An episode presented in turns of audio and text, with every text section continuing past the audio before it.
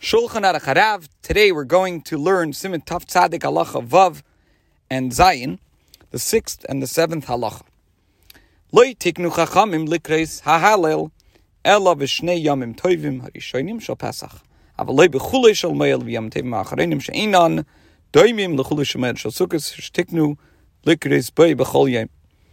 The sages ordained that Hallel be recited only on the first two festive days, Alter Rebbe is talking about outside of Eretz Yisrael, in the diaspora, where two festive days are observed in Eretz Yisrael, the complete Hallel is only said on the first day of Pesach. But outside of Eretz Yisrael, Hallel is said on the first two festive days of Pesach, but not on Chol Hamoed or on the final festive days.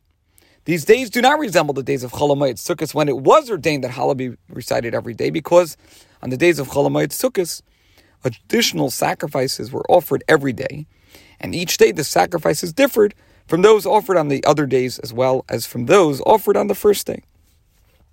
On, on Pesach, by contrast, the karbanis, the sacrifices that were offered each day, were the same as those of the first day. Therefore, all these days are considered as tefillim, that means subordinate, secondary to the first day. None of them is considered as a yomtiv, a festival in its own right.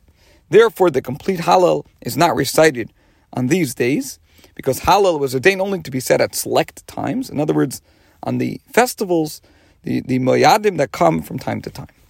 And the recitation of the entire Hallel was ordained to be said at the beginning of the festival. Now, to note that the Beis Yosef brings the Medrash Harninu, which questions why we don't say all of Hallel on the seventh day of Pesach to commemorate the miracle of the splitting of the sea.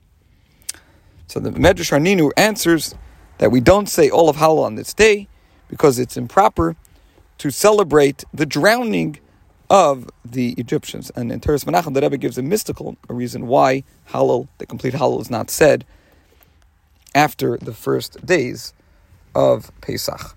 Halacha Zayin 7. Avol nahagu kol yisrael likreis hallel b'dilig b'chulish shamayid v'yam tev ma'achreni kamesh nagu b'reish chodesh.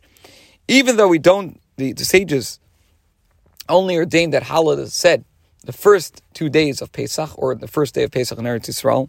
Nevertheless, it is universal Jewish custom to recite Hallel on Chol Hamoed Pesach and on its final festive days with omissions in the manner in which Hallel is customarily recited on Rish Chodesh. Um, and it's, it's the uh, the source for this is a Gemara Taanis, which emphasizes that the the recitation of Hallel on these days is not a rabbinic ordinance, but rather it's a minig, it's a custom. As Al Rebbe mentions in this halacha, when we say Hallel on these days, some of the paragraphs are skipped, and that, that is why some people refer to the Hallel said on these days as half Hallel. So since the universal Jewish custom is to say Hallel, half, I should say half Hallel, on the last six days of Pesach, therefore the laws governing the recitation of Hallel on these days are, are the same as the laws governing its recitation on Rish Chodesh L'chol Davar in all regards. Ayin Simen Tav Chaf Beis, see section 422. Now, this is not extant in the Alter Rebbe's Shulchan Aruch. In the Shulchan Aruch, uh, Rabbi Yosef Karo gives the halachas about the laws of Hallel and Rish Chodesh. Now, even though we, we only say part of Hallel and Rish Chodesh and the last six days of Pesach, a, a bracha still said before and after Hallel. In his Siddur Alter Rebbe recommends that on these days the Shliach Tzibur should say the bracha before and after Hallel, with the kavana, the intent of fulfilling the obligation on behalf of all the congregants, and the congregants fulfill their obligation by listening to his blessings and responding Amen. However, as mentioned in Sefer HaMinhagim, when a person davens without a minyan, he should say these, these blessings himself. Moreover, the Rebbe mentioned that Chassidim would customarily recite the blessings before and after Hallel and Rosh Chodesh by themselves, even when davening with a minyan.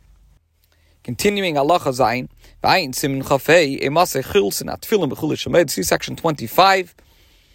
With regard to when tefillin are removed on Chol Hamoed, see section 31 regarding whether one should recite a blessing on tefillin on Chol Hamoed, consult that source.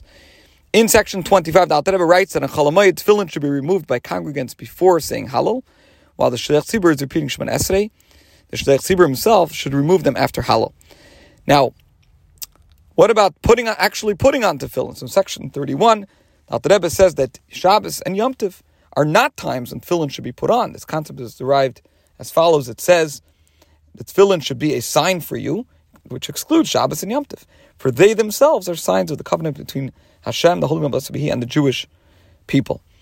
As to the question of whether we put tefillin on or not on Chol Hamoed, in Mitzvah we were going to address that in tomorrow's shiur. This concludes today's shiur.